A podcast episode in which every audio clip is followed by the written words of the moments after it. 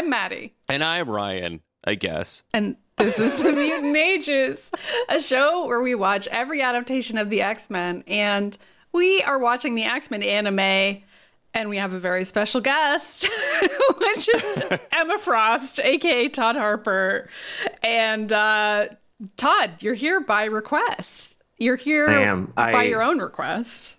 I asked in I asked in the Peter voice from the holiday special. hey, Maddy, could I could I be on that episode? Because they're talking about Emma Frost. We don't want to talk about Emma Frost. Yeah, she's here. That's fair. That literally happened. That is the truth. I am not this is the last show we get to talk about Emma Frost until X Men '97. So I mean, we may as well enjoy it while she's here. That's true. Back when we were young, we experienced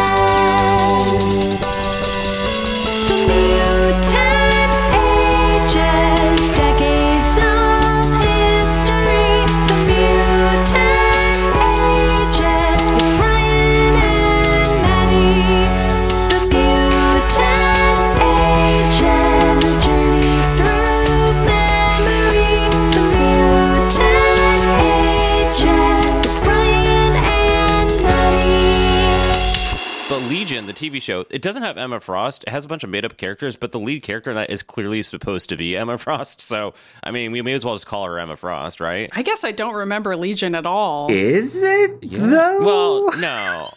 like she's blonde and a woman, And she but wears, I and she like wears all was- white, and she's kind of a bitch. I mean, it tracks. Hmm. Is she a telepath? I don't remember what her powers are. I don't remember much about that show. it was very confusing, to be honest with you. I just remember Aubrey Plaza dancing a lot, and that's what I was there for. yeah, I remember that. I remember that, and I remember Legion himself, Xavier's kiddo. That's all I really remember about that show. I don't. I honestly don't remember any of the other characters. It's like okay. Meanwhile, the Gifted, I barely remember at all. I like these fucking Fox films. I can't keep up. But that's not what we're here to talk about today. This is such a the dog from Up situation. Ryan sees a blonde wearing white and is like, Emma, I mean, true. I'm like that when I'm walking around outside too, and I see somebody wearing all white. and She's blonde. I'm like, that's Emma Frost. Hi, That's Emma. like Scott carrying around the Polaroid picture of Jean and like walking around New York City screaming Jean at random women. That's you, but with Emma. It's like the gay version of that. the woman is the, whoever it is is always like, my name's not Emma. I don't know who you are, and I'm like, Mm-hmm. it's okay, Emma. You don't need to disguise yourself. Emma, shh, shh, shh, shh, shh, shh, shh. You're Emma. Oh my goodness. and that's how we learned that Ryan is a serial killer. Great show, everybody. No, he's just a fanboy. Wait, I like how that would be the reason that tells you not my obsession with slasher fix. No, not the Mr. Sinister obsession or the skulls hanging around his or room. the Resident Evil. Oh my god, there's actually a lot of skulls in my house. Like legit, not real skulls, like pictures of skulls. Do real do real serial killers keep skulls though? I don't think know. They, do. No, they don't. They do refer to women by names that aren't their real names though, in a, like a petting their hair kind of way. I mean- so like between those two things, One of my best friends has like a bunch of like animal skulls in his house. He's definitely not a serial killer, and he doesn't like killing animals. He just thinks they're cool, you know. Like, Well, that I mean, I don't think a taxidermist is a serial killer, but regardless, can we talk about this TV I mean, show? if you're watching Titan season four, they might be. So be careful. okay. Previously on the X Men, we're watching the X Men anime. We've we've Oh, watched wow. two episodes so we haven't far. done previously on the X Men in like the last two episodes. I just realized that. well, we couldn't have done it for the first there episode. wasn't Ryan. any previously ex- on the first episode. but Christ. the second episode, we didn't do it. No, but not that much happened. Previously on the X Men in the first episode, 20 seconds of silence. Okay, so welcome to the. Oh, I would have just come up with something. I would have like written my own fan fiction about what was happening in that universe. Honestly, that the first episode starts in the middle of the action, so we actually could have tried to put together a previously on the X Men with like the Phoenix Saga. Yeah, and Xavier does reference there being like an X Force and other teams, and he's like, they've all disbanded because they hate me. okay, so actually, there is a relevant previously on the X Men here, which is to say, Jean, as far as we know, is dead after Dark Phoenixing out. Uh, no thanks to the Hellfire Club, which is called the Inner Circle on this show. That is the action that this show starts with. And then a year passes. Which is relevant because a lot of shit happens in that intermediary year that we're going to hear about on this week's episode. One of the things that happens is Scott stands around in a junkyard by himself the entire time looking at a mysterious pendant that Jean left behind. And uh, Logan, I'm actually not sure what Logan does for the entire year. I know Hank works for a college. Um, he's a professor. Logan's just basically hooking up at the bar. That's always Logan's MO. I wonder if the X Force stuff happens with Logan then. They really didn't do anything with him, did they? Yeah. He just showed up to Judge Scott. Like they didn't show what he had been doing before. I just think, then. thought it was interesting because in this episode, Emma makes fun of them all for being on vacation, quote unquote, for the whole year. Okay, but, But like were they? also it's Logan. We know where he was. He was at a bar and then he was going out into the woods and screaming and then having Weapon X flashbacks and then getting attacked by one of his 55 exes. Running into Sabretooth. Finding a new person that he's going to date during this time that he's away from the X-Men. Then they break up so she can come back and haunt him later. Yeah, he's I on mean, vacation. wow, previous X Men animated stuff has traumatized you severely, hasn't it's it? just endless Weapon X You- flashbacks I over and love over Logan, again. but the Weapon X shit is like you have a very definite opinion of what Logan was doing. I mean, screen. okay. I love Logan. He's a great character. I clearly date him in our comic book series, but those Weapon X flashbacks, man, like, I, I mean, I'm also riddled with trauma, but like, go to a fucking therapist, dude. Like, I don't know. there aren't any. There aren't any in the show, though. there aren't. There's just Xavier. well, Emma's here now. and Emma, who I don't know if Emma's interested in therapizing any of these characters. She's fed up with them immediately upon seeing them all. Well, that's because they walk, Which is fun. they walk in, they're like, Emma, why were you controlling Jean? We're gonna kill you. And Emma's like, I wasn't even fucking there. Like, I don't know Yeah. what your your problem is. And then I like Okay. later on, Time out. Can we mention that Emma and Hisako got found in like these fucked up Star Trek sleeper pod Yeah. things in the U-Men's basement? Yeah, so this show, the central villain is the U-Men, which are cyborgs that are kidnapping mutants. They're located in Japan, by the way, so the X-Men have had to go all the way to Japan to investigate this situation. And the U-Men have have various mutants that they've kidnapped in these. I mean, I've been referring to them as coffins, but technically they're they're Oh. Star Trek pods or whatever. The That's fuck. funny. You said coffins. I said like Snow White glass cases. They kind of are like that, but they're also a lot like the pod from Alien. No, I think that that's more accurate. Ripley gets into at the end of Alien One, and then wakes up in later. Are you saying Sigourney Weaver gets into Yes. a pod and she comes out later and she turns into Emma Frost like she was supposed to be in X Men Three? I mean, she does wear white at the end of that movie, and according to you, that's all it takes. And she's been blonde. That's Yep. true. She It's has true. been blonde. Emma. Also, on last week's episode, I thought that Scott was the only person who recognized Emma in the pod, but actually, it turns out all the X Men recognize Emma They in all the pod. do. They all know her from when she was in the inner circle a year ago, and Scott knows her or thinks he does because he saw her in the sky floating around behind Jean right before Jean died. So he thinks that Emma used her telepathic powers to kill Jean? Question mark. I it's not entirely clear, but that's what he tries to explain to his buddies at the outset of this episode. Uh, because Logan ends up saying that. Yes. Right? Is that He Scott, spells it out Scott is just Scott. like, I don't know what she did. She bad. And then Logan's just like, okay, but what you actually mean is she fucking killed Jean. Yeah. Right? That's the very first conversation that they have. They're all standing around watching Emma sleep. As it's an X-Men show, folks. We know what we're watching. It looks like Mr. Sinister's lair, but it is not. Mm-hmm. We talked about that a lot last week. Okay, I, they're not watching her sleep. They're watching. They're all looking at Emma's tits because they are like. They're out. They're proud. I mean, I s- I noticed their tits This time. I'm gay as shit. you finally don't noticed the notice this. huge tits on the Okay, characters, and it was Emma. They were at least sixty percent of this first screenshot of her was like mostly her tits. Okay, can you guys describe what she is wearing? Because this business entire is insane. It's so anime. She has a boob window, but then they put like two diagonal straps Yep. through the boob window. She has window. shoulder windows. On top of the boob window, she has a couple of shoulder windows. Yes, and then on top of the boob window, she has an open scooped shoulder. Her boobs are Yeah. so, so it kind of looks like she's wearing a cutout of an orange Listen. slice. Her tits are so big that I'm worried that she's like having back issues. She's gonna spill out. She's gonna. Someone's gonna lose an eye. it's great. She hasn't even gone diamond yet. Oh man. Can she?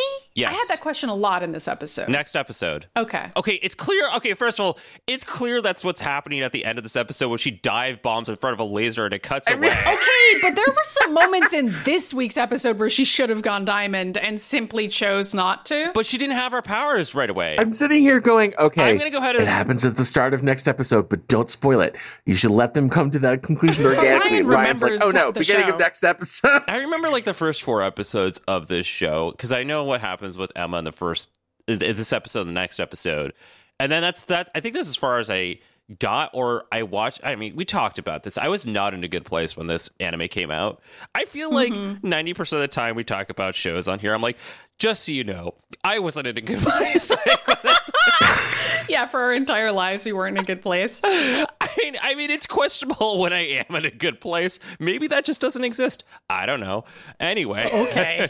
For you Um, watch alongs at home, just when we get to the end of the episode, pretend that Emma gets vaporized and feel real sad. She's gonna die. Oh, wait, just kidding. Okay, no, she already did that. Wolverine the X Men, she already disintegrated into a thousand shards. How many times can we kill Emma on this episode? Okay, so anyway, here we go. They're all looking at Emma's tits, and Storms like points out that Emma Frost is one of the four leaders of the Hellfire Club. I refuse to call it the fucking inner circle mm-hmm. because this is anime. I don't know why they didn't say the Hellfire Club because they're swearing up and down a fucking stream here on this show. I don't think that's the reason they don't say Hellfire Club, for the record. I legitimately don't think that's it. What do you think it is, Todd? I have no idea what it is, but I don't think it's because we all because. like paused. We're like, I so. don't think Yeah, it's because like they're waiting for avoiding you the to word. Like, elaborate. well, it made it made sense to avoid the word hell on like a children's show. Wolverine yeah. and the X Men, right? But like, there's no reason for them to avoid it here. So I don't. I think they're just being. Who fucking knows? It's Marvel. They're weird rules. Maybe they're sticking with what people are already familiar with from previous shows and being like, well, people are already used to it being called the inner circle, so let's just keep calling it that because calling it the Hellfire Club now will confuse people. Okay, well, this isn't what it was then. I mean, maybe it was, but I said could be a copyright issue. I don't know. The only reason why I think that is because fucking Stranger Things has taken over that title. So now, if even in the X Men universe, if it comes to the MCU, they still can't call it the Hellfire Club because fucking Stranger Things basically owns that now, right? It's not like There's no, No, way they you- own you- it they because can't, it's been in the comic books for decades. Yeah, that's true. So, well, and it's and it's real. Like that's the other thing. Oh, like is there an actual secret society Club. called the like an Hellfire Club? actual historical Hellfire Club exists. What? I didn't know that. and even if it didn't, the people who made it up are the people who wrote the Avengers show in Britain back in the 60s. well, we do know that this that the Hellfire Club in the comics is based on the Avengers TV it's show. It's based on that. Yeah. Yeah. And at some point, the three of us will watch that episode to do a Patreon up on it. I didn't know it was called the same thing in real life. I didn't know that either. It's just called the Hellfire Club. They didn't even bother to change that. do they also dress in huge Victorian garb in like? well, yes, we knew that because Okay. that's in the Avengers episode. That was the part they took. No, I'm talking about like in real life. I don't know. Todd's apparently an expert. Todd's like, I've been there. An Expert. Oh my god, I have like a Expert. Wikipedia entry level knowledge of this shit, which is More to than say us. it existed. There you go. Honestly, didn't know it existed. Thought it was just made up for the Avengers. Didn't have any idea it was based on a real secret society. Long story short, you can't copyright like shit that was just a thing. I, I mean, you can't copyright like the Freemasons. My theory is wrong. I just, I don't know. Okay, so uh, No, it's fair. I mean, copyright has certainly affected many other things in the MCU and Fox films. that's true. I, I, who the fuck knows? Maybe they're afraid that the devil is gonna come out. I, I have no idea. Warren Ellis was like, guys, we can't say Hellfire or the, the devil's going to come out. The devil's going to show up. like it's fucking Beetlejuice. We You can't say it. Hellfire, Hellfire, Hellfire. then like I here. Celine appears behind you. Oh my my voice I just did for the devil was crazy, by the way. Yeah, the voice was like pluggy on acid. I don't know why that was the devil. Don't say his name because the pluggy will show up. All right, so Logan is standing there and he goes, Why is she here playing Sleeping Beauty with the human? And I was like, I liked that line actually. Scott like immediately starts having fucking flashbacks to Jean again. And I Yep. was like, because he's like, I know who Emma is. And Logan, this is the line where Logan is like, Can you spell out exactly what the fuck you're talking yeah, about because he's here? just screaming in the corner. I like that the show makes Logan the stable one. What the hell? It is funny. I, he's not that stable in this episode because he's about to try to kill Emma. But before we get to that, No, and also his hair is wild. yeah, his hair is totally related to his mental state. Um, so Scott is like, that day when we lost her, Emma Frost was there. And Logan is like, what? And Scott's like, she was right there behind Jean and she wasn't there to help. Okay, wait, this is so funny because then Ororo steps forward. She's like, wait a second, we were all there and that makes no sense. And like, no, that makes total sense. And Ororo's like, that's literally not what happened at all. Like, what are you Yeah. even saying? yeah, Ororo's like, don't be ridiculous. We know what happened. Jean took her own life. She sacrificed herself for us. And Logan's like, who's to say this chick didn't put that idea in her head? She's a telepath, right? And then like pops his claws and is ready to stab Emma like to death instantly before she's even awake yet. And Scott grabs Logan's wrist and is like, wait. We came here to find a missing girl, not to avenge Jean. It's a very gay scene. They're holding each other's wrists. He grabs Scott by his collar and is like about to make out with him. I was like, what is happening? well, yeah, they're the X Men. And this this is when Hank steps in and is like, also, she's unarmed and asleep. What the fuck is wrong with you two? Okay, I love this. And then Ororo says something along the lines like, Why bother finding out if she's guilty? That might just complicate things. Good lord, you're just as bad as the monsters we're fighting against. I really love Storm on this show kind of a lot. yeah, she's pretty great. Ororo is so done. It's nice. Like she I like it. It's like She, I hate I- for the people at home. I have been telling these two that it is driving me crazy that she's voiced by Shaundi from Saints Row. Yeah, which I don't, I'm not familiar enough with to care, but I'm sorry for you, Todd. She kind of is acting like Shaundi from Saints Row, and it's really distressing because, like, the the bit where she's like, "Oh yeah, why find out if she's guilty?" That's just not fucking weird at all, right? Like, that's such a Shaundi move. I mean, I don't Anyhow, know. sorry to the people who've played Saints Row and will now be unable to stop hearing it. My bad. Uh, so then we get a black screen because we're being transported into Emma Frost's POV, and she wakes up and sees all the X Men sitting around her, and is like, "Oh my goodness, it's the X Men!" And then we zoom way the fuck out because we see the U Men at their control room underground, watching all of this on a screen.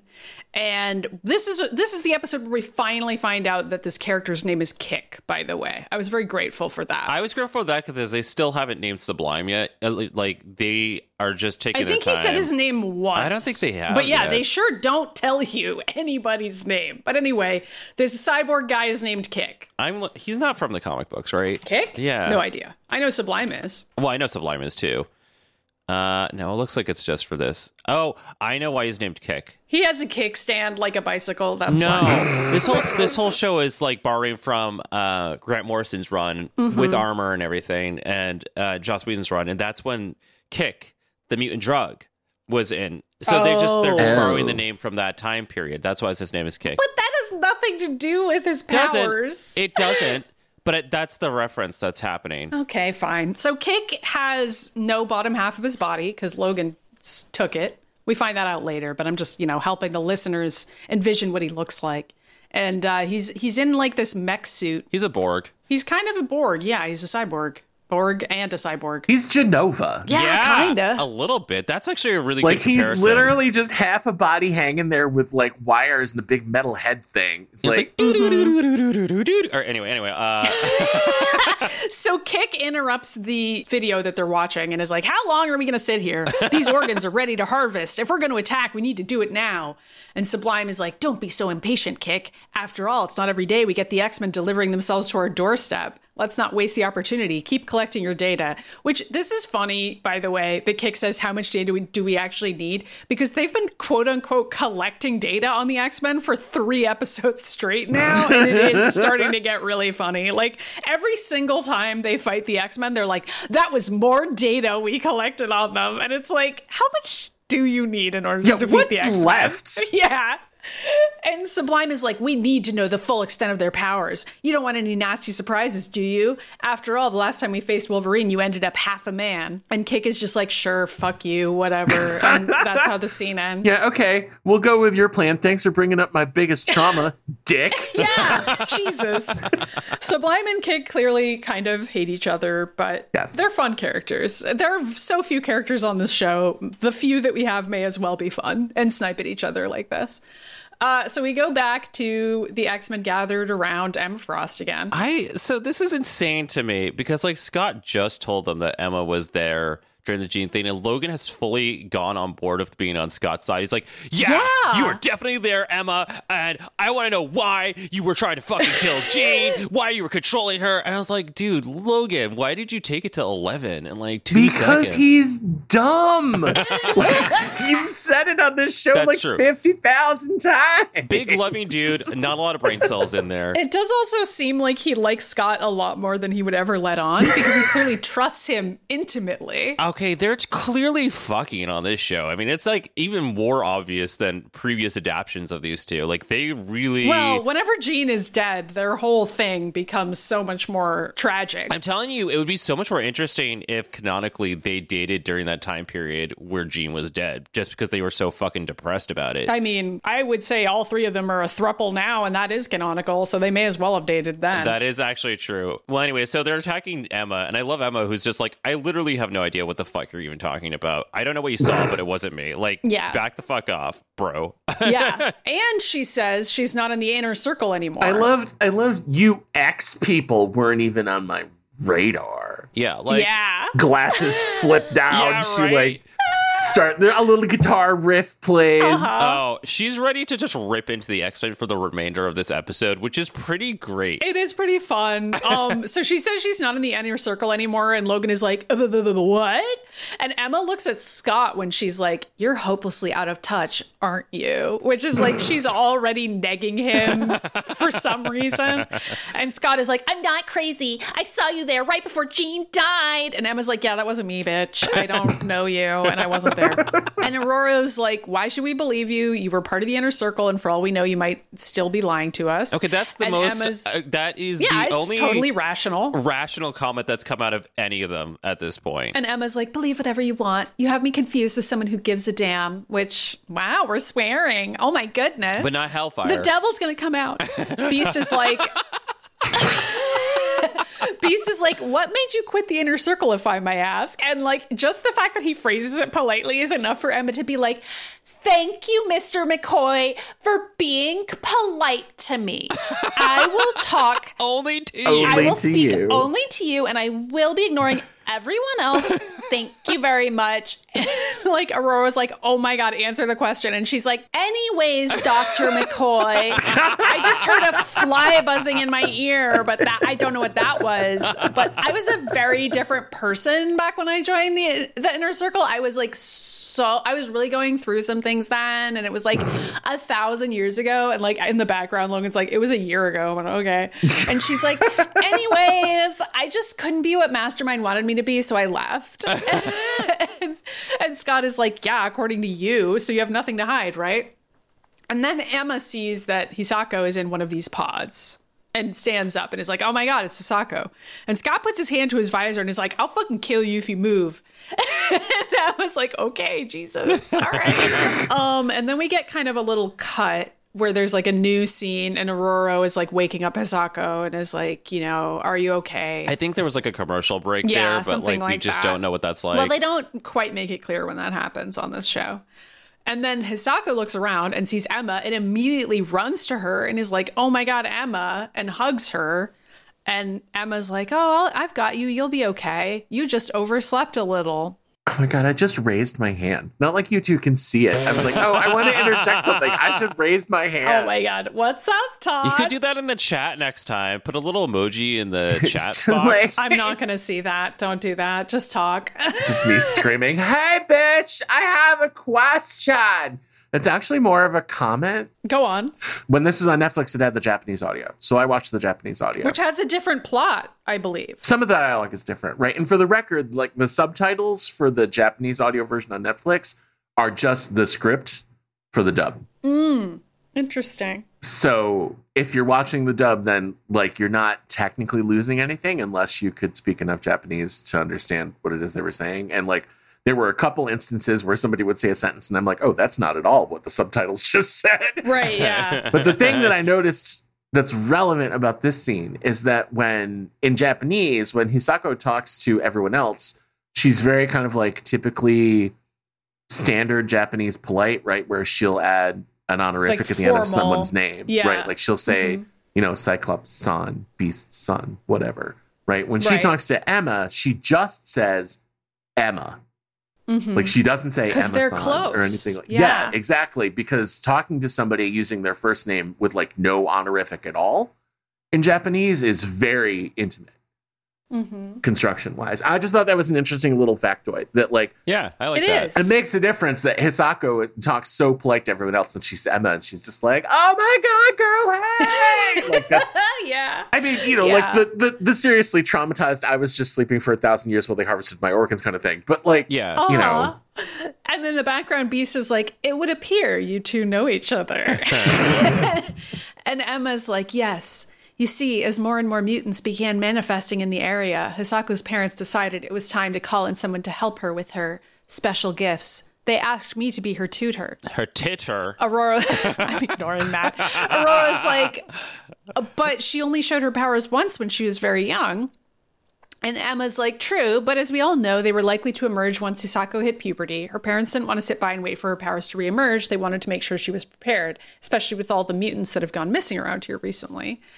And then Emma looks at Scott for some reason, and she's like, Of course, they tried calling the Xavier Institute, but it was shut down. Apparently, you were all too busy dealing with your own problems. Whatever the reason, the X Men weren't available, and eventually they found me. I love like okay, so she's not wrong. Like No, they were dealing with her, but I love that this accusation of like, how dare you not be sitting by the phone waiting, Waiting. for their phone call from every mutant that wants to attend your school in the world, you thankless Mm-hmm. bitches. Like she's so she's so angry, know. and for once they kind of don't deserve it. Well, but also she then gives us a little bit of Emma Frost backstory here, where she's like, years ago I'd been the headmistress of a mutant academy, which clearly they didn't know about any of this for her life. After I left the inner circle, I went back to it. I enjoyed teaching the next generation to harness their powers. I was tutoring a remarkable boy in South America, which, by the way, I don't know who this kid is. Is he a mutant that we know or no? Because they show him like making a tornado really quick. No, it does not on matter. a beach somewhere. It does not matter. Okay. It's just a random tornado water boy. He never comes back again. Okay. So that was my main question. Um, and so then she describes having long distance lessons with Hisako. So they like use Skype to talk to each other, but also telepathy sometimes. Yeah. And uh, we see a cute little flashback of the two of them talking. And Emma's like, I'm going to come to Japan and meet you. And Hisako's like, Yay, I can't wait. But by the time Emma gets there, Hisako was already kidnapped. And uh, she investigates this area to try to find her. She mentions the fact that it's a telepathic dead zone, and the X Men back that up. And uh, this part is funny. Emma gets kidnapped by the U Men, but basically reveals that she just lets them kidnap her because she's like, Well, I wanted to know where Hisako was. Oh, I didn't realize that's what was happening. Well, because she describes getting kidnapped by the U Men. Yeah. And then Scott goes, I'm sorry, Miss Frost, but it's a little hard for me to believe that a person like you could be taken by the U Men. And I wrote, Same, Scott, same. and I was like, They were cyborgs, so I couldn't exactly use my telepathy on them, could I? Besides, I thought if they captured me, they could lead me to Hisako. This was the part where I was like, does she not have diamond powers on this show? Because couldn't she have used that to prevent them from injecting her with whatever inhibits her powers? no, she has to evolve into them. She doesn't have them yet. Oh, It's a whole it's a whole thing. So in the next episode, it's the very first time she ever uses Yeah. them or has them. Yeah. that's exciting. It is exciting. there's a whole second there's a whole plot about secondary mutations that kicks off with Emma discovering her diamond That she has one. Yeah. Okay, yeah, at the beginning cool. of the next episode. So sorry for the spoiler, but at least it's only like for next week. I mean, it's like it's not that big of a spoiler. I mean, again, it's pulling from Grant Morrison's run where he introduced secondary mutations, uh, and Emma was one like one of the first mutants to really showcase Have that. one? Yeah. And promotional promotional stuff for this show shows Emma. in her diamond form. Actually, no, even the opening credits show yeah, Emma. isn't in it her like when she's like form, floating above they? everybody in front of the moon? Yeah, and then she, what is it with you people of the moon? I mean, it's not us; it's the show. it, does the not, moon. it does not nearly show up, up as often as you people Todd, say it does. I have a tattoo of the moon on my neck. The moon's with me at all times. Wow. Okay. Well, I don't have that. Uh, I'm not nearly anime enough for that. Okay, so anyway, Emma said, "Hi guys, I'm here. I hate you all." And Hisako was like, "Cool." So Logan says, You've got a tidy little answer for everything, don't you? And Emma's like, Someone had to try and find Hisako. No one else was. Where were you? The vaunted X Men were all away on vacation, grabbing a little me time. Just it, as a side comment, Hisako, like quietly to Emma's like, Emma, who, Who are, are these these people? people? She's like, Who the She's, like, fuck are really these funny. people? but like before she could answer, we get this excellent horror shot of all the U-Men back in their little like horror cave, and Yeah. Sublime is busy like jerking off to mutant genomes, and I was like, Yeah, he's like, We need all the genomes. Give me them all. Not Mr. and Sinister." Kick is like in the background being like, This is boring. I feel like this is like the third show I've watched. Or no, not the third show. This might be the first show on top of two movies we've just watched where I'm like, why wasn't this just Mr. Sinister? But okay. Well, because they hate mutants too much. That's to true. be Mr. Sinister. Mr. Sinister is obsessed with being a mutant. You're right. Okay. Mm-hmm. So anyway, uh, Logan goes. They go back to them, and Logan and Scott are like, "We still don't believe Emma at Yeah. all." And and Logan is like, I'm just pissed off they didn't let me skewer you before we had to listen to all that, which I did laugh at. Then Storm is like, "Uh, so anyway, guys, it's been a while since we were attacked. Maybe we should be worried about that." And like on cue, like a thousand robots drop from the ceiling. It's so fucking. The animation is so good. They're like they're hanging from the ceiling upside down and like creepily like crawl Yeah, off creepy. the walls and start clanking towards them. Man, anime animation is so much fun. like they just get this. And then they're like, okay, the X Men just start attacking. I just want to talk about this because this is probably the coolest fucking part of the whole episode. Is that Beast decides to jump in first and like these human cyborg people, he rips out their like metal vocal cords with his bare teeth. And I was like, damn, that is so fucking intense, dude. Why Yeah. have we never seen Beast be this fucking cool ever? Hank is pretty metal on this Right? show, actually. He's pretty It's surprising. I liked what he did in the other fight scene too, but we'll get to that. Yeah. He's he's very useful in both fight scenes in this episode, but he's pretty badass all around. Yeah, I was here for it. Scott also manages to use his eye beams in this scene. Oh, and then we get Ryan's favorite part, which is just randomly the X Mansion.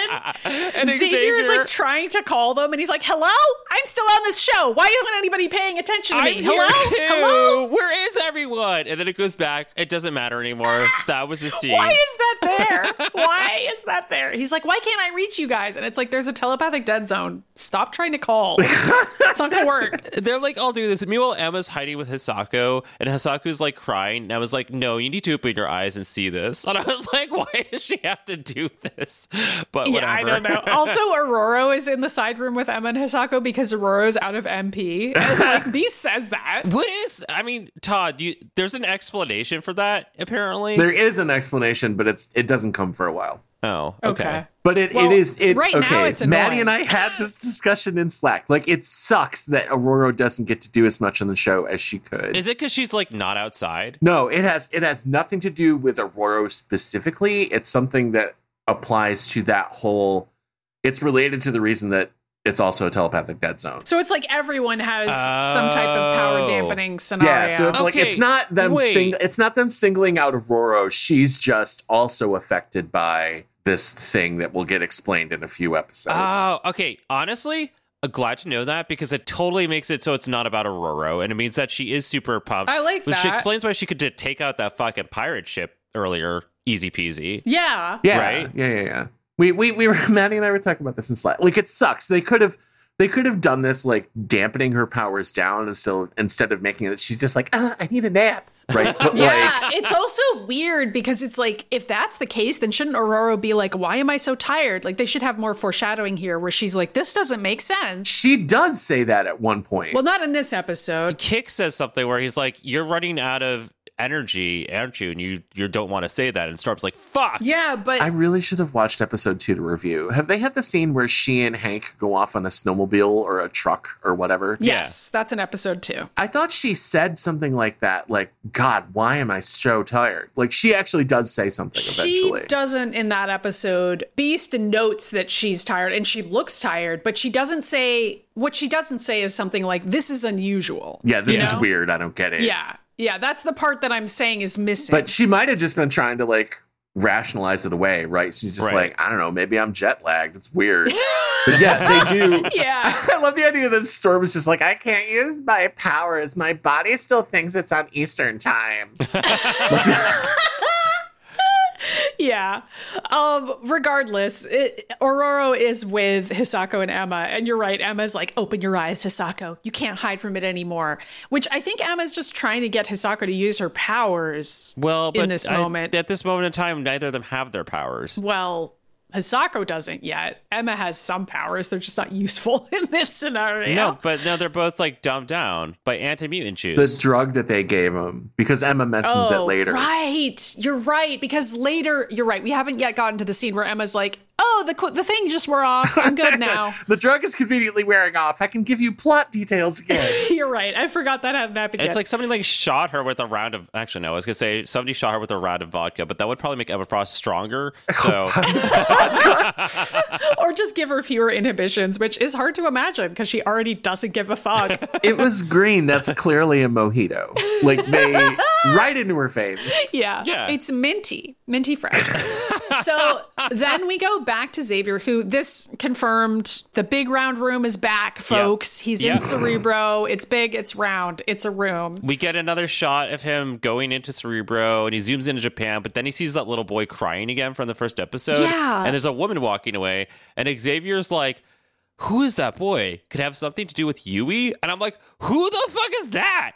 Who? Yeah, I looked this up because I wanted to know. I wanted to know who Yui was. Shadowing. Yeah, so I'm gonna spoil this for the listener. Yui is Yui Sasaki of the Sasaki Institute. I won't say anything more because I didn't look up anything else, but at least that's one connection that I appreciated knowing. She's come up, right? Didn't Hisako's parents mention her when the X Men showed up? I think they mentioned the Sasaki Institute, but I don't think they mentioned Yui Sasaki. Yeah. Okay. Well, now that makes more sense to me. It's like, who the fuck is Yui? Like, I mean, I know it's anime and they'll explain it eventually. Yeah. I was just like, what? Also, like, who who is the little boy? I just wanted to say all the stuff with the little boy reminds me of the portrayal of Mastermind in what is it, X two? yeah, where I, that happens. I was having Oh, the yeah. same reaction to that. Yeah. I felt the same way. So I'm not I'm not gonna say anything other than this.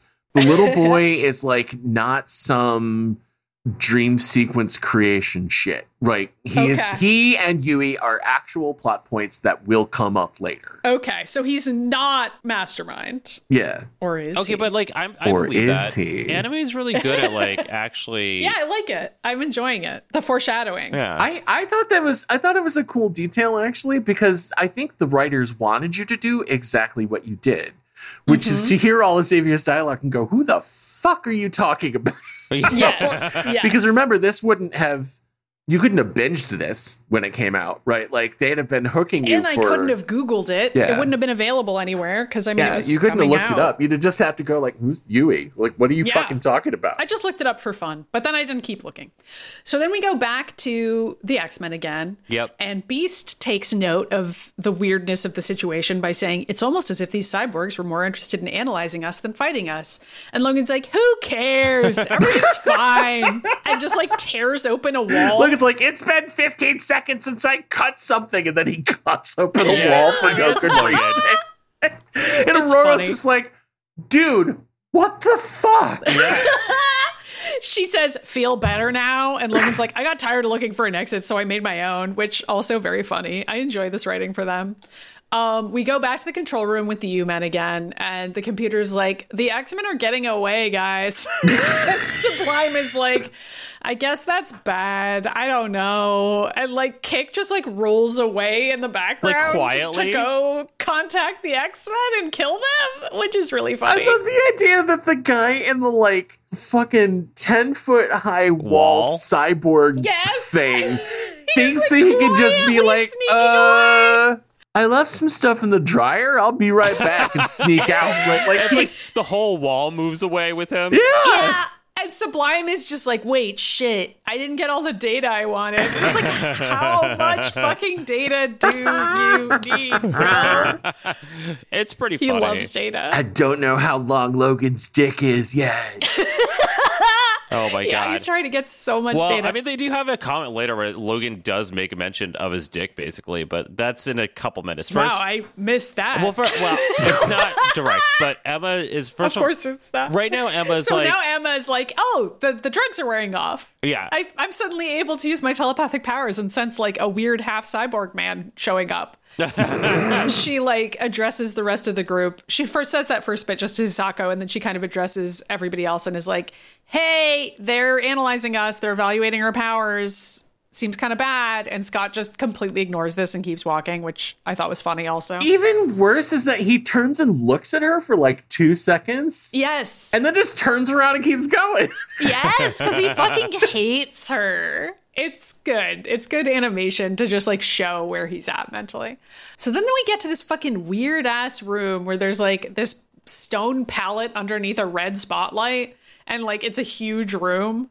Which, like, I don't know why. And Hisako's like, what is this? And Beast is like, it appears to be an operating room of some kind or a laboratory. they're all laboratories. I know. It's like every room in here is a laboratory. Everywhere laboratory. we've gone, it's been a laboratory. They're What in is a, I forget what this building is. It used to be an old school, right? Yeah, or an old hospital or something. They are quite literally in like a Persona 5 dungeon. That's where they're at. I, yeah. That's the best way to describe it. it's a little weapon Xy, so I feel like it makes sense that Logan is very freaked out by this room and is like, I don't like this shit. now there's a Persona 5 and Weapon X. Those two things together, like Weapon X as a JRPG, probably would work really well with all the fucking drama. Uh, two things I don't want to interact with, so you can enjoy that one. Um, no thanks. Just a big no thanks from me on that one. So Beast walks over to all these huge tanks of like green goo, and he's like, "What are these?" And then Kick shows up. Which it's very funny for Kick to show up anywhere because he's like 10 stories tall. I and, like, know, and he's like rolling around like the fucking walls from the Wiz. Yeah. It's hilarious that he he thinks he's stealthy, and I'm annoyed Yes. that it works. yeah, and also like I feel like this is one of the few complaints I have where it's never clear how big he is, but I feel like maybe that's part of what makes him scary is that like I mean, he turns into a transformer in a second, so he's like some Decepticon level crazy shit that's about to happen. So yeah, it's just his arms, his big metal arm things are Yeah. always a different length and different size according to what's scariest for the moment. Right. And it's kind of hard to parse as a viewer. But he does pop in. He's like, I'm keeping the organs of the really powerful mutants here. Yeah. I okay, so this voice actor I found out is the guy who plays Kefka what? in every Which Final is Fantasy game where Kefka has a voice. That makes sense. and he actually sounds exactly like the way he plays Kefka, which is also makes sense. also Yeah, makes sense. tracks. Well, I mean, he in the like the Dissidia games, the fighting games, which is most of the most of the games where Kefka has an English voice, right? Mm-hmm. He plays him very much like Mark Hamill's Joker. Which is fair. yeah, Kefka's a, creepy clown guy. I, I thought it worked. It was a surprisingly weirdly effective voice Yeah. choice for him. And plus, I love I that like whenever it. he opens his mouth really wide to cackle, you realize that his mouth is like a, a, a Bluetooth speaker. Like, I don't know what's going on with that, but that's funny. I like that I too. that's a It's like cool he, he effect, doesn't though. have a voice box. He has like this uh, weird speaker inside his mouth. So it's like all these little dots as opposed to teeth. Yeah, well, they're cyborgs, so they c- anything works. I thought that was cool Yeah, and too. almost everything in, in his body is uh, not He's human, but he must have some kind of brain if Emma's able to read it. I mean, at least he doesn't have an iPod in him like the dude in Hi-Fi. Whatever. What's the game I'm playing now? Hi-Fi Funk. Whatever. I didn't. Hi-Fi Rush. Yes, the game that just dropped. The dude in that, he also is a cyborg, but he accidentally gets melded with his own iPod, so that's playing at all times. that sounds great though. Then he can just listen to music all the time. yeah, right. Yeah, I was gonna say, I'm like, hmm, I kind of wish my my mutant power could be hearing my background music whenever. I Yeah, want that'd to be awesome. That would actually be really cool mutant power. Yeah, right. I mean, like th- then we really would have our own soundtracks at all time. Um, well, it's different though, because in the game, like it also controls the world around him, so everything in the world moves to the beat of his iPod, which is great. Yeah, that sounds cool. Anyway, so Logan is like, "What's up, Kick? Miss your lower half?" And Kick laughs maniacally at Th- that. that's what I'm saying. That's what I was saying. What's your what's up, kick? Miss your dick? oh, fair enough. And Hisako, fair enough. Hisako is like, oh no. She runs to Emma and like shoves her face like straight between Emma's tits. Yeah, and she's like, I can hide in here. They can't find me. She just like crawls on in and she can hide her whole body in there. I mean, it works. Thank you for the image of like Hisako just slowly being absorbed by Emma's tits. it's like Homer disappearing into the bush, but it's Hisako disappearing into Emma's tits. Oh my god, I love it. Emma's tits is her third mutation. Her third mutant power. Yeah. Yeah. um. So then Kick reaches out with his huge claw hand and grabs Cyclops, and Logan is like, "Hey, you can't attack my boyfriend!" and like runs over and stabs him, but then immediately gets electrocuted and like trapped in this electromagnetic field, Yeah. like swirling around in the air. And Kick is just laughing at him, like rotating Logan on like a microwave tray. Logan is also being sexually magnetized because he's like, Yes. his legs and his arms are stretched apart and he's moting and like thrusting. And I was like, Logan cannot get captured without it being erotic. yup. Kick is really kind of he's kind of harsh to Scott. Like he literally It is. puts him in the wall. well, he did that with Beast too. Well, Beast gets away. Yeah, he just like he just He like just dragon punches Beast Beast. or whatever. Yeah. But like he's actively holding yeah. Scott in place. Also, Kick has like multiple arms at this point. So that's like the whole thing mm-hmm. that's happening. He's all This metal. is when he's become the Decepticon that Ryan Right. described, where he just has so many arms of so many lengths and types that it is impossible to fathom. you know? so Cyclops is being pressed against the wall by this metal arm, and Kick explains why he's doing this. He's first of all, he's attacked Logan with the electromagnet because his adamantium skeleton makes that easier for whatever reason. I like how he's explaining this to them. he, yeah, he's doing the villain monologue, and he's like, also, Cyclops' visor is useless if he can't reach it. I have to admit, Sublime's data is really paying off. And it's like, okay, is it? It's like we are playing a video game where the villain is telling you like how to defeat the villain during his monologue. Yeah, I love that Sublime was like, we have to keep collecting data, and the quote data they've collected is Scott has eyes and Logan has metal bones. Yeah, like that's the data. It's like Scott has a visor. He, he has no data on Hank. He's just like, you're a cat, I guess. I don't know. Punch, right? Like that's pretty much it. Okay, hilariously, Todd, in the X Men comics right now, Mr. Sinister has spliced Cyclops genes with the cat. So there's like a Psy cat that's running around Mr. Sinister's lab, and it's like a cat Why- with a why- visor on its face. Why- I don't know. why It's would and it- it I talks. don't- There's also oh a turtle. my. There's a turtle and there's a cat, and like Mr. Sinister will say something, and they'll respond to him, and I'm like, I don't know what's happening. Sounds perfect to me. so this is this is the moment where Storm powers up with some electricity, and Kick is like, "Who do you think you're kidding, Weather Girl? We both know you don't have enough strength left to power a light bulb." And Storm kind of gasps, like, "How did he know?" And then like turns off the lightning bolts again, and it's like, "Wait, what?" So she just stands there for the rest of the fight. Yeah, and Kick is like, time to rip out Hisako's organs. And Emma's like, I don't know what to do. it's like everybody kind of stands there for a minute, being like, we didn't know what's happening. Well. Beast fucking sneaks around the back and hops over to Cyclops oh, and Oh, like how that flips his visor on. Okay. Yes. So Beast hops over onto Cyclops' back while he's like pinned to the wall and is like, "Okay, Scott, open your eyes." and Scott's eye beams just destroy Everything. everything, and Kick starts melting and screaming Yeah. like the Wicked Witch of the West. Yep. And then Ororo goes to Emma and Hisako and is like, all right, you two, let's get the fuck out of here. And then Kick just like reappears again and is like, I don't think so. And Emma's like, if you want her, you'll have to go through me. And Kick's like, okay. I mean, basically, we just need to get to the moment where armor finally appears and manifests Hisako's armor powers, that is. She Right. becomes her superhero self yeah. and she leaps in front of Emma and has this like awesome pink sparkly armor that she wears. Okay, and also what is really cool is that it transforms. So now it turns into like this kaiju armor. It's really yeah, cool. Yeah, it gets bigger and bigger, which is really cool. And Hisako's like, "Stay away from her. I won't let you hurt her." And like punches Kick a bunch of times and explodes him. I love that she punches Kick so hard that he literally just explodes and dies. he doesn't die, unfortunately, because he's going to show up again at the end of the Oh, episode. damn. But I did think maybe he was dead. Oh wait, you're right. this. He does wander up, but then he dies again. So whatever. He Uh, has to die three separate times. Right. So then we're like, cool. End of the episode. We wrapped up. We beat the guy. Nope. No, we have to spend like another five minutes of armor, like losing complete control of her armor and turning into an actual kaiju. Like that's the next scene. Yeah, like at first it's like Logan and, and Ororo being like, "Oh my god, that's really cool. Hisako's powers are neat," and Emma's like, "It's a suit of armor."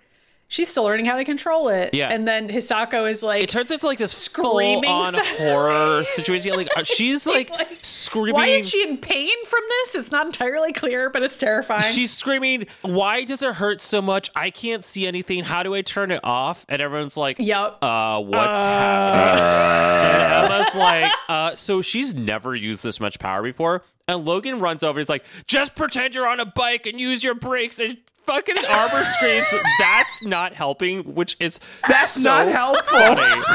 It's like, I thought that was really cute, though, that he was like, uh, okay, so this is how I do it. I just have like a metaphor of like a bike that I'm riding, okay? And she's Logan, like, I, did I don't they even know have you. bikes when you were born? I don't even know. it is like like I, I it's so weird because like it's a very funny bit but they put the very funny bit in the middle of a scene that is some serious horror show shit and i'm like guys I kind of like that about this show, though. Like, going there's a lot of like horrifying thing is happening, and Logan is in the background, like saying something hilarious, and it's just like I don't know why this is happening. So then Scott runs in while also having yet another PTSD attack of like seeing Jean. Gene the just last like time floating he saw around. I know. I mean, I think there is a, a parallel here with the previous episode we we watched, which Todd, you'll probably remember as I described this, where like the kid that was kidnapped is transformed into a kaiju, but he dies, and that's when Scott also sees Jean at the same Oh, time. I should we should probably specify that it's like not the kaiju that Armor is where it's her armor. It was like an actual no, it's kind of like a different kaiju that he becomes. it was like some Resident Evil shit. and they mercy killed him in episode two Yes, right yes, yes, exactly. Which is which is kind of like what happened with Jean, where as far as we know, she sacrificed herself in order to protect everyone from her becoming more and more monstrous and inhuman. And in this version of reality, to have Scott once again sort of seeing Jean superimposed over Hisako, it's very sad because it's like, well, hopefully we're not going to mercy kill this kid as well. nah she's in the credits And that doesn't happen in part because Emma shows up to save the day. Right. And Emma appears on the astral plane is sort of how I interpreted Me this is that she's me too. inside Hisako's head and there's like this calm music playing and She's like, yeah, Emma walks on. She's got her meditation mix playing in the background. Yeah. totally is though. She's like, she she's gets, just like okay let's take a deep cleansing yeah, she's breath. burning the the tea tree oil in the background. You yeah, know, she's got like the little rake over the sand, everything. It's like the Calm app advertisement is playing. We're gonna spend 20 minutes in the plane tending this bonsai garden. I think the connection for Scott, though, and why Scott goes full magical girl speech Yes. here, right? The I think the connection for him is that he's like, oh, Jean had to kill herself because she couldn't control her powers. Yes. Right? exactly. Because the thing he ends up saying to Hisako is you control your powers, your powers don't control you. Yep. It's him trying to say different things that could fix the situation that he already couldn't fix. Right. Uh, with Jean and then couldn't Right. fix with this kid like an hour ago. And he's like, okay, here's my third try. this this will definitely work this time. and it still doesn't. does it even help? Because I feel like it's Emma who ends up just being like, I think it sets Emma up. Yeah. Okay, I fair. think it doesn't hurt. because they they do the anime thing like where he gets too close and Hisako's like I can't control it and then like Falcon punches him through a wall. I thought it was just like Scott talking in the background and nobody listening to him, which is the way I interpreted that. it's just like Scott's in the background, like, believe in yourself. And Emma's like, okay, I. We go full on Kingdom Hearts where she just appears like on, on the water with Hisako, and it's like when you walk away, and she's like, "Just believe in yourself, Hisako." And Hisako's like, "Okay," and that like works. That works. Scott Scott and Emma are actually saying pretty similar stuff. well, true. Mm-hmm. Like they're both kind of saying like you you can do it. Like Scott says you can do it like 55,000 fucking times. Yeah. He's like you can do it. You can control it, right? Like uh, you know, you can do it. I believe in you. but like I guess it works. Well, she Emma. knows Emma more, Because she and knows Emma's Emma. a telepath Yeah. as Right. well. So I feel like those two things help Hisako ultimately trust.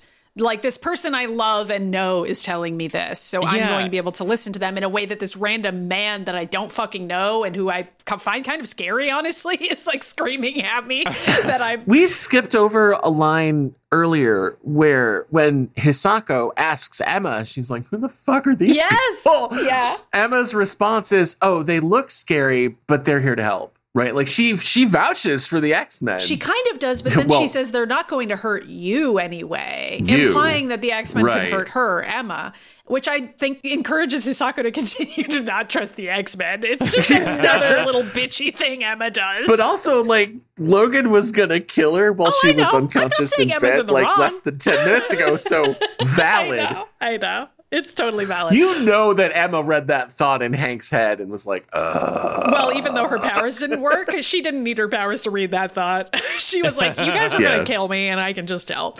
Um, but all this to say, Emma basically helps Hisako through this mentally. Yeah, she gets inside her brain, and also when she comes out, um, she does these breathing exercises with her. Yeah, Hisako takes a deep breath, which is it's nice. And now we see like back in reality, Hisako's human again. And Emma like has a hand on her shoulder, and Emma's like, "The first lesson is the hardest, and you passed. Well done." And Hisako's like, "Really?" And Emma's like, "Most people never manage it. I'm so proud of you." And it's very cute. And then in the background, Logan's like, "Okay, I'm man enough to admit it. I was wrong about her. I don't think she killed Jean.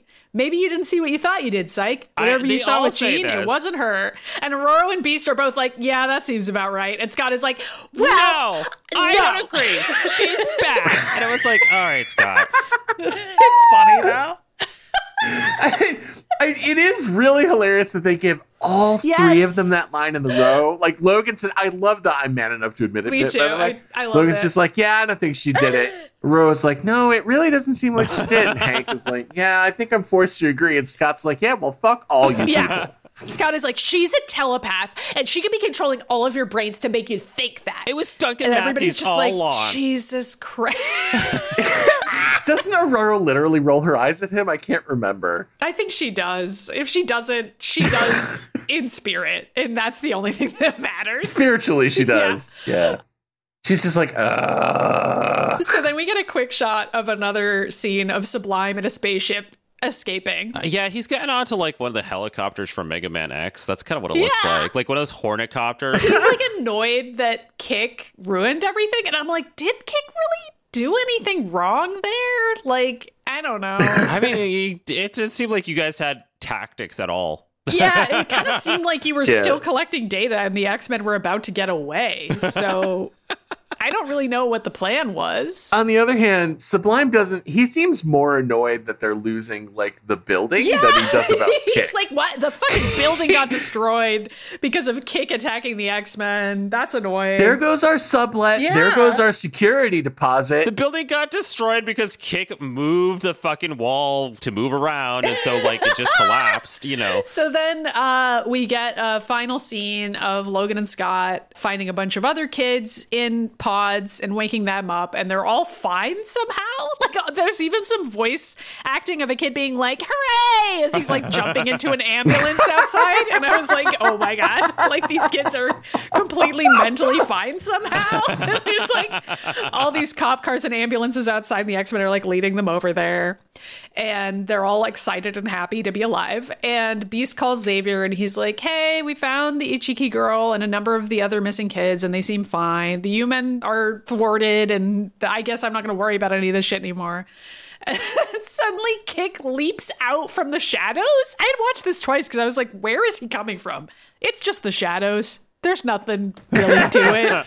He just was in the shadows. If he you if he was a ninja with a giant fuck off cyborg wall attached to him, now he's just like a dude and some arms. Yeah, like I guess he is smaller. He has fewer of his metal accoutrement. Um, and Emma leaps in front of Hisako to protect her once again, and that's that's when we smash cut to the credits. Emma's dead. Yep, Emma dies, Hisako dies, and Kick it. dies, Show all over. the children die, everybody dies. That's how it ends. That's it's Yeah. a three episode show, but I think it's really good. Okay, uh, great. Well, this has been another episode of the Mutant Ages. We'll see you next week when we talk about Emma's tits part two. I hope so. Diamond tits, diamond, diamond nips. Well, this this week we talked about the left tit. Next week we're going to talk about the right tit, and then the week after that we'll talk God. about both tits together. That's the show. I'm so glad I showed up for this one.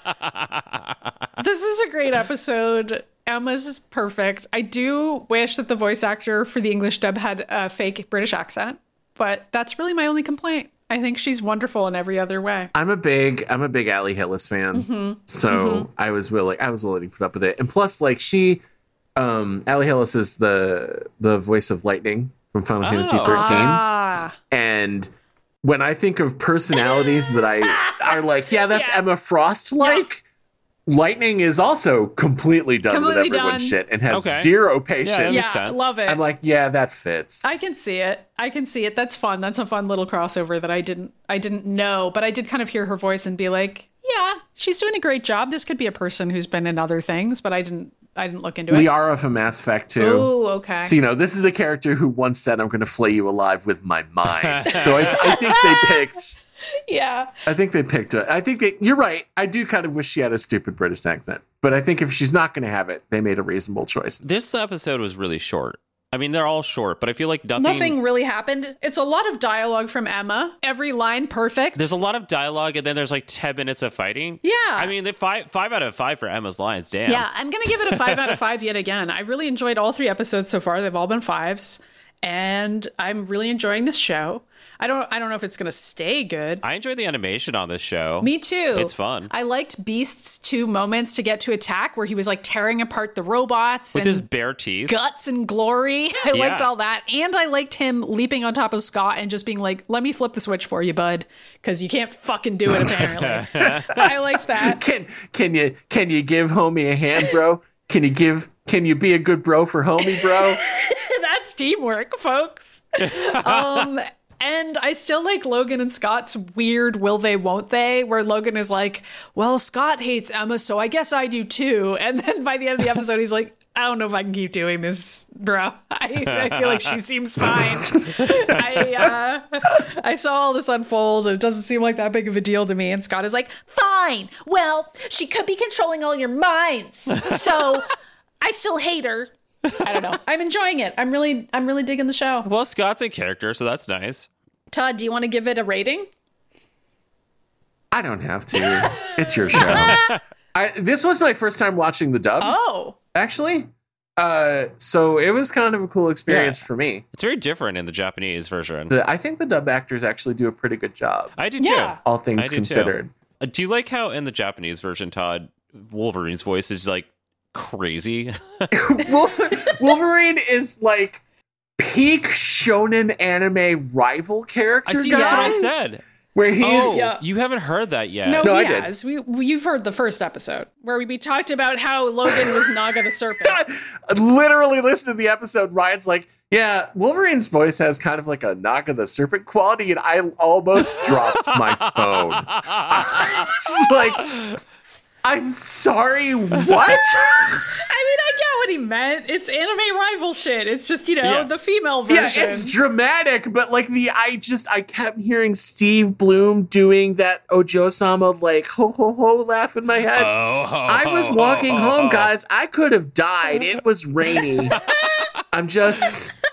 I am oh suing you and this entire department. okay, we need Steve Blum to do that, though, because that sounds really good in my head, and I want I'm to do it. for it. Is he on Cameo? Could we get him I to don't know. that? I hope so. Logan can also wear Naga's outfit, which is to say, Yes. like, like nothing. It's just like a tiny ass bikini. Just the little bikini, but the huge pauldrons and the cape still. yes. Great, great Halloween costume for Logan. And the giant, the giant ass sword that she doesn't use because the sight of blood makes her face. I love that. That Logan also faints when he sees blood. Cool. But I was gonna say instead of the pauldrons, he just has like these three giant fucking spikes to symbolize his claws. His claws come out of his shoulders now instead. okay, but wait. It's really funny if Jean is Lina because she's taller than Logan. So, like, that as a couple's costume is really cute. because they're backwards. I feel anyway. like, you know, but his rival would have to be Scott, though, right? Because Well, like he needs to make fun of him all the time, and instead of making fun of her her tits, Logan would be like, "Your eyes are really stupid," you know, like that kind of shit. I guess so. I was just thinking of the red hair and going Well, with that. fair. Wow, I'm really, I'm really enjoying this ride in this van as we drive it right off. The cliff. Well, Who's Amelia? do we want to talk about uh, who's that X Men for this week? Sure, it's quick. Who's that? X-Men. Yay! I've always, wa- I've always wanted to do that. I was do gonna say, that. Todd, how did, I actually how did got you to do like that having this your time. first Who's I That was kind of hoping that he X-Men? would do it, and we did not prompt that. So we didn't. It was totally That's unexpected so and so exciting. fun. Thank you, bucket list. I can die now. No, sorry, you have to stay alive. We need you. I'm sorry. Jesus. I'm sorry. Your mission is not yet complete. We have more Fox films to get through. I'm gonna drink that in for a bit. Sorry, you have to live. Sorry. I'm sorry. We gotta watch The Dark Phoenix. I'm sorry about it. Okay, that you should apologize for. We may not make it to the end of the Dark Phoenix. Uh, Wait, so what this, do you mean by that? We may not make it to the end. What are you saying? the, we, Do you- we what do you know di- that we Yeah, don't? What do you, why? Ryan just says that ominously and then is like, so anyway, armor. Again, serial killer. Serial killer. The Crypt Keeper, Ryan Pagella. Okay, well, this is not a good time to mention on Spotify that I have a slasher mix, but you know.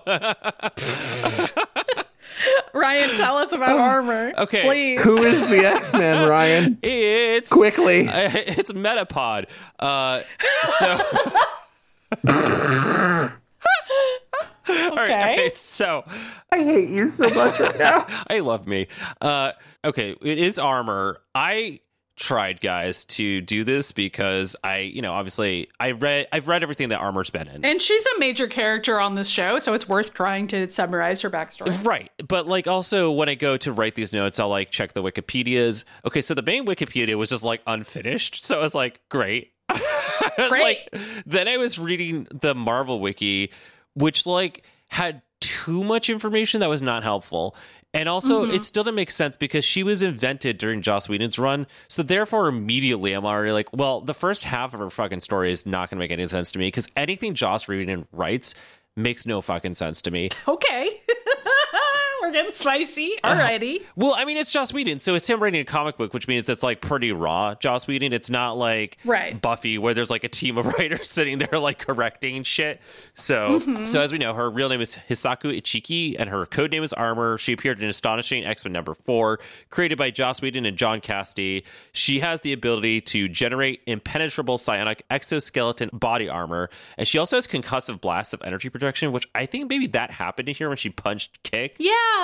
I wondered about that. It seemed like she had some type of energy beams as well. Right. But I mean, she also because of the armor when when it's on her kaiju Right. armor, uh, she's got like superhero strength, reflexes, agility, endurance, stamina, dexterity, durability. Like she Yeah. is unstoppable. Like her and Fred could probably And the Juggernaut. yeah, all three of them together could probably take on a horde of the thousand Jedi's and win. Cool. I only say this because I was on Instagram Reels the other day, and for some reason, somebody decided to animate. I forget who the fuck it was, just fighting a thousand Jedi and winning, and I was like, "What the hell am I looking at?" Sounds great. Uh, yeah. So anyway, uh, Hisako was one of the younger students at the mansion, and she really wanted to become one of the X Men one day.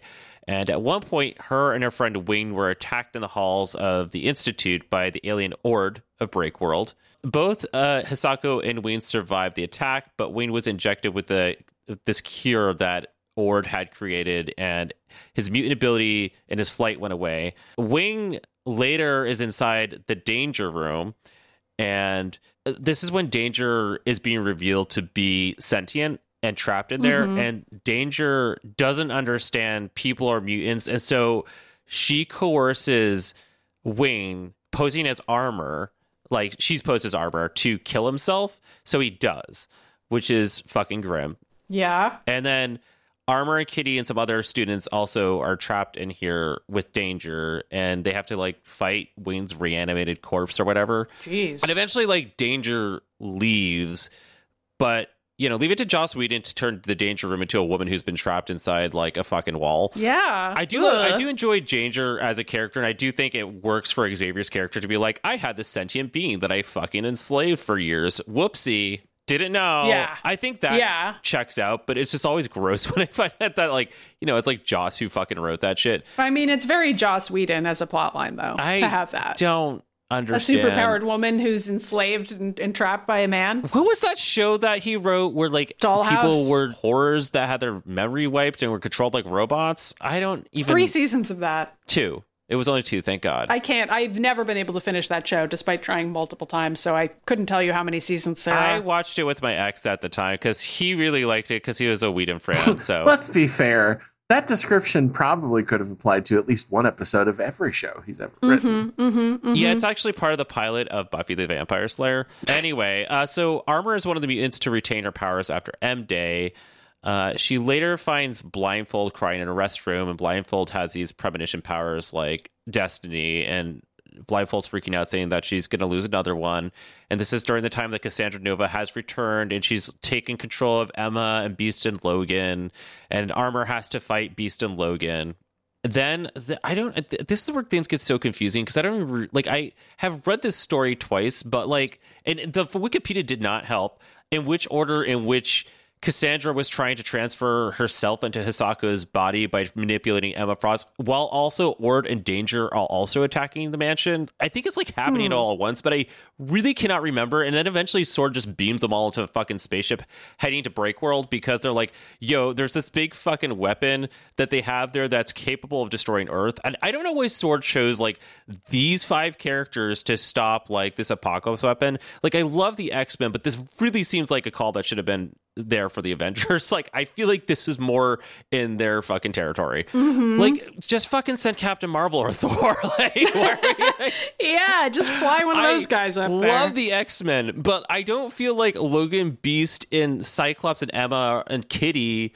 are the ones that you want to like send to stop like a nuke. I don't know. It just doesn't seem to make a lot of sense. Anyway, uh, so Hisako winds up also going, and she officially becomes one of the X Men. She wears a Kitty's uniform. I think she still wears Kitty's uniform. I don't think she stopped wearing a New Mutant X costume. And then Logan and Armor are later captured on purpose because they're trying to like free Cyclops or something. And I think this is around the time where, like, again, I'm trying to fucking piece this together from Wikipedia entries that they found out the Colossus is like also alive on this ship somewhere. And they're just trying to get inside this place and do like a fucking intel. I don't even know. Like it's very confusing. It is Joss Whedon. It, I mean, this is really saying something that I've read this story twice, and I went to two different Wikipedias trying to piece together this train wreck of a story to understand. so you don't recommend people read it? Interesting. Okay. I really don't, but we're gonna have to cover it on the show at some point because it is one of the animated motion comics. Oh. So I mean, maybe it will help us. I don't know. yeah, maybe like- maybe that'll make it more clear as to what's going on yeah, it. because like Marvel's like, let me just animate like this shit that's happening here. but at some point, Kitty is killed in the most vaguest sense of the term. Like she becomes like fog or whatever and gets attached to a missile. so um, you know, Logan thinks that Kitty's dead. and Hisako is busy like trying to console him by forcing him to fight and train with her.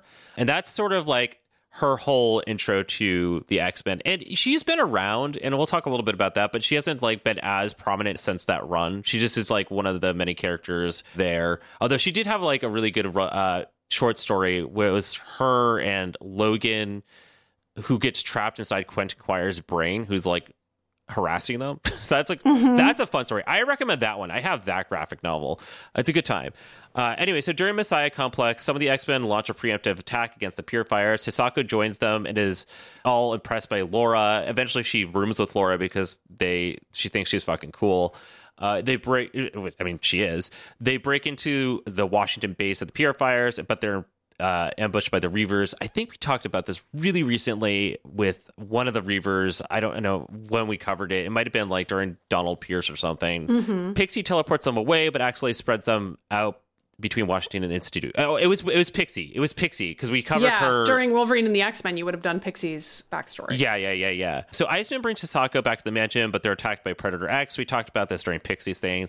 Uh, Armor teams up with Gentle and battles it in the infirmary. Pixie believes that Laurie can defeat the monster and teleports the monster and the entire team to battle the, between the Marauders and the X Men on Muir Island. I don't know why in the X Men universe, whenever it's time to have a giant battle, they're like, let's just take it over on over to Muir Island. Like, I feel like this happens all the fucking time. It does. It definitely does. I don't know why. Because renting the Astrodome is expensive. and besides, Moira's busy resetting the island with her fucking lifespan anyway. So yeah, maybe Morga is forcing them all over there because she just likes who watching. Who the fuck knows? uh, His- Hisako then becomes a full time member of the X Men when she's living in San Francisco. There is like another story, the Ghost Box story. Is that Warren Ellis who wrote that? That's another one I don't recommend. That's also in that era of shit that like makes no fucking sense. It is Warren Ellis, by the way. I just looked it up. It was fun in the sense that like Forge was going crazy, but like I don't even know. All I want to mention is that at some point they're fighting a dude who fights lasers and it goes through armor's armor and she's like, Why is that happening? I truly don't remember if that's ever explained. She does explain it. Okay. Yeah. It's because if she if she didn't let light through the armor, you wouldn't be able to see her. that makes sense. I just could not remember. I mean, of all of the reasons you could give for being weak to lasers, like that's reasonable enough. that's right? true. sure.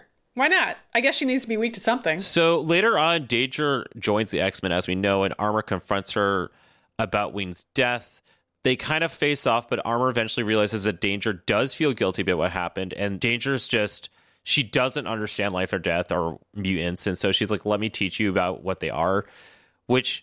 I don't know if I would do that. I feel like if somebody killed my best friend, I would probably hate that person forever. I don't think I'd forgive them. Be like, sorry, I don't. You accidentally murdered my friend in cold blood because you didn't know what murder was. Is like not something that would float with me personally. But anyway, during training with Wolverine, Armor's exoskeleton enlarges to mammoth size. Shortly after, she's informed that her mother and brother has died. Emma Scott and Logan accompany her to Japan for a funeral and attempts to reconnect with her distant father. This is when she starts getting like her kaiju powers, which they're pulling up in this show. Yeah. Uh, after Logan and Scott have their schism breakup in bed, Armor goes with Logan back to New York to rebuild the school. When Logan quote unquote dies, which was the stupidest fucking thing. We had to deal with fucking old man Logan for like two years. Yep. Why did we do that? uh, she grieves him like family and uses danger like the danger room to fight simulations of his villains which is kind of funny so it's just like her fighting fake saber All tooth all the time exes? yeah, I don't know. That's I- funny. listen, spoilers from Mutant Ages, the comic book. I ain't gonna put up with that shit. Honestly, what better way to memorialize Yeah. Logan than to fight all of his exes in the Ah, danger yes, room right? for all Okay. time? I mean, that's Makes sense all he does. Uh, Armor was one of the many students who uh, opposed X-Man from remaking the world in his image, and then in his like Age of X-Man universe, Armor is one of the students at the Summers Institute for Higher Learning in the Civil Management Division, and so she's basically tracking down other mutants that are not following the the godlike scriptures of X-Men and like turning them in. That's one of the things she's doing. Mm-hmm. I- that was another weird one. I don't know if I recommend it or don't recommend it. It kind of Age of X-Man. Yeah, it doesn't actually it's very matter. weird. It's very weird. It doesn't Well, because matter. it's all it's all just like outside of it's canon. like it's in like a- another reality where they like are brainwashed and fucking X-Men's like, all right, nobody can have sex in this universe because like we don't need that kind of love and everyone keeps fucking. He's like, God damn it, I have to keep resetting Oh. everything because you guys keep fucking. This is the comic you had me read where Yes. um, Betsy and Fred are a couple. yeah, where Fred actually like has an okay storyline because um Yeah. Leah Williams wrote those, right? Well, Or- that, that Yeah. portion of it. Although I vaguely remember this. some of the stuff stuck around after that. Like for Yeah, example, that yeah. version of Fred is the one that has continued to exist in Krakoa. So that's been Mm-hmm. pretty cool. Finally, Hisako now resides in Krakoa, where she assists in rescuing mutants. She's been alongside like the New Mutants in a couple comics. Maddy, I know you've read those. Yep. Uh, she was one of the people that like helped rescue Cosmar from the. I think it's Cosmar, not Cosmar. Yeah, Kozmar. Cosmar. well, I mean, who knows his I- comics? it's like- but I in my head I pronounce it Kozmar. I think it's from a fake country too, so whatever. Um, and at one point, she tracks down Beak and Angel from Grant Morrison's new X Men, but a bunch of anti mutant mercenaries follow them and hold Beak and Angel's kids to negotiate for Krakoa medicine, and she helped fight with that. And then most recently she was recruited into the newly established Sword, which I think I'm two months behind, but I'm pretty sure Sword's like dead now because fucking Abigail Brand and Beast are both busy being supervillains. So like I don't know. oh, there was a great fucking comment in one of the most recent comics I read, and by most recent, it was like two months ago. I'm two months behind everybody. So is Maddy. We're like, we exist on like a different timeline from everybody reading these comics. And uh, fucking Mr. Sinister walks up to Dark Beast, and Dark Beast is like, let me out, let me out. And Mr. Sinister is like, oh, you'll be disappointed because you're not even the worst beast anymore. Dark Beast is like not even anything compared to regular Beast these I days. know, pretty much, pretty much. But Step it up, Dark Beast. but yeah, that's armor for you. I did my best. I think I got all you the key what? points. You did fine. I, how much do people really need to remember of a sorry. Joss Whedon run? it's so, shit is so confusing all the time. And I know that's his dig. Like I know that Joss Whedon likes to think that he's being clever by writing really confusing plots and being like, haha, it's twisty and plot twist. I'm like, yeah, except they don't make any sense, Joss. You're just fucking writing random shit like Family Guy does. So that's Yeah. took a turn. All right, cool. Um, well, we got to talk about who's gay, I guess. The X-Men are a metaphor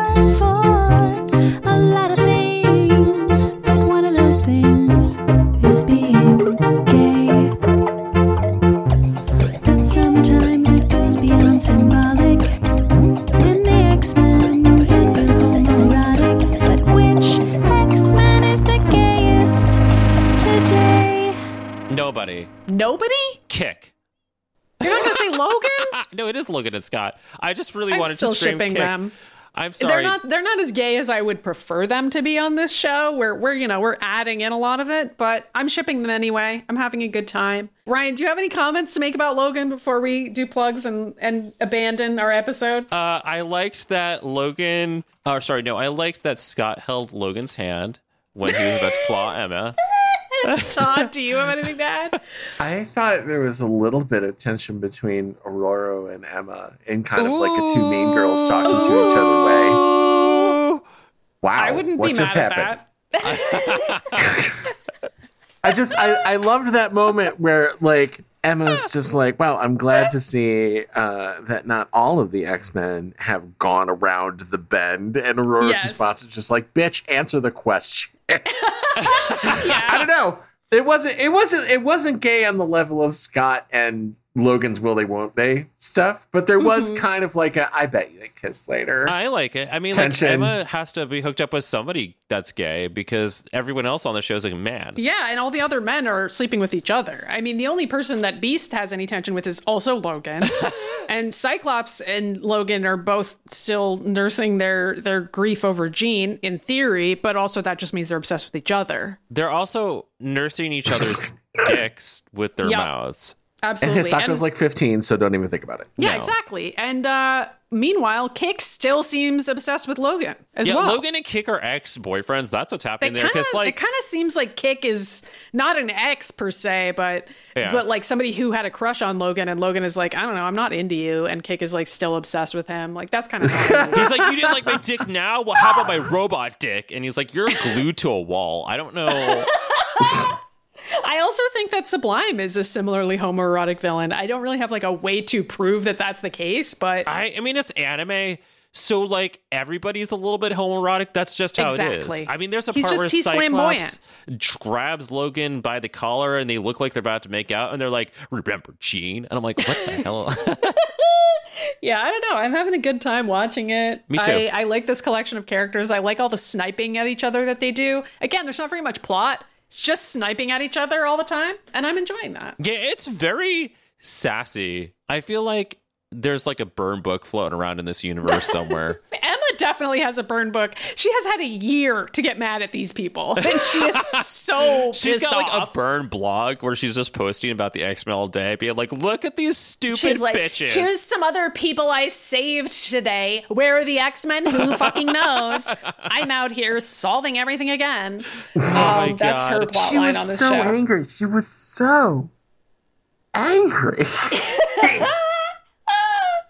You can't blame her though. I don't know. Part of me feels like Emma called them during that time, Yeah. and it's just like Yeah. pick up the Pick phone. Pick up. I know you're there. And Xavier's like, nobody's here. Nope, nobody's home. Yeah, no, Xavier literally picks up the phone. He's like, sorry, nobody's here right now. This is the answering machine. And I was like, I know it's you, Xavier. He's like, I can't hear you. My my my guns are going off at the front yard. I goodbye. Oh man. All right. Did we do it?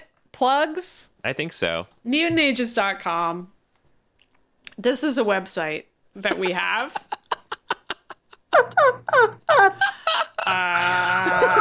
Uh, it's got an email Okay, address. good talk.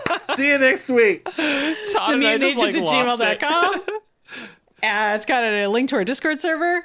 It's got our voicemail number, which is 1508 319 1668. It's got our P.O. Box address, which is P.O. Box 3344, Natick, Massachusetts 01760. You can follow us on every single social media platform. We're the Mutant Ages on all of them, and we're individually on there. I'm at Mitty Myers on all the social media platforms that I have. And what about you, Ryan? Uh, I am Ryan Pagella on Twitter and Ryan Pagella on Instagram. You can also find me on Twitch at Ryan Pagella. Still trying to play Midnight Suns. It's been a while, so that's my hot thing. Todd, where are you? Um,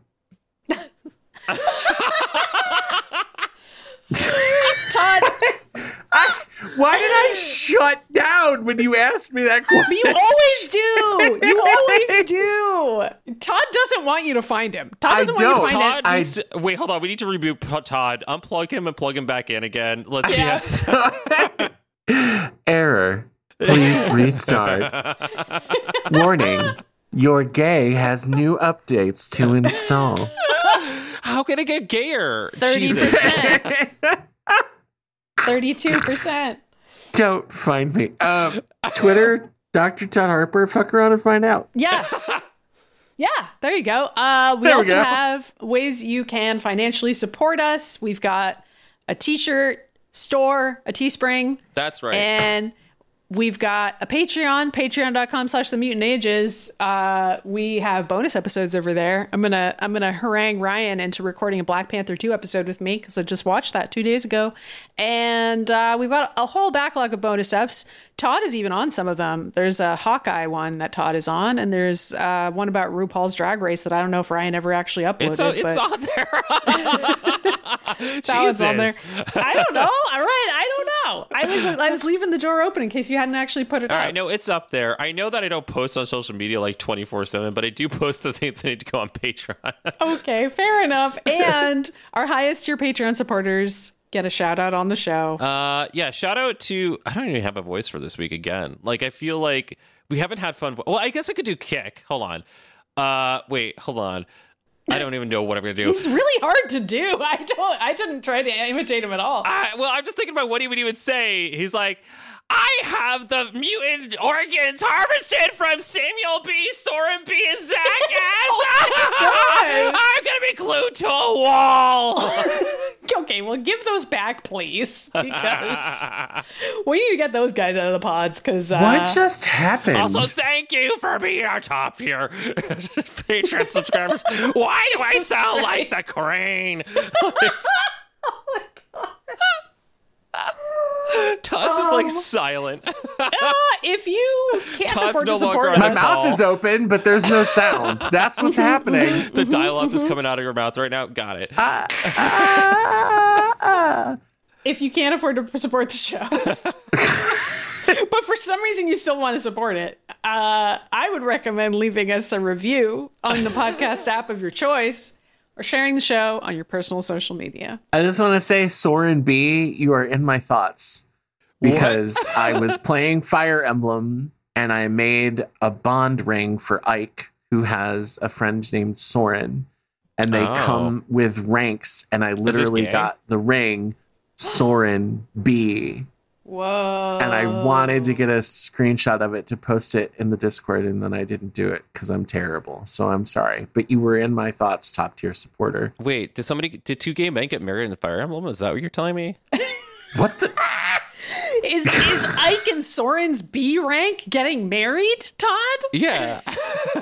oh wait, they're wait. Okay, legit, wait, wait, wait. legit though. Those two are kind of gay for each other if you Google it. I don't Just know. saying. I don't know anything about Ike and Soren. All right. I don't know. Well, you don't said know. something about a ring and these two men. I mean, there's there's a lot of rings in Fire Emblem Engage. Everybody's got rings all the That's time. It's not. Get just it? a gay thing. for what it's Engagement rings. That's Engagement saying. Engage. Engage. rings. Thank you. Ike should take his shirt off more often. Whatever. Okay. What? Uh, we'll see you next time. see you next time. See you next time tell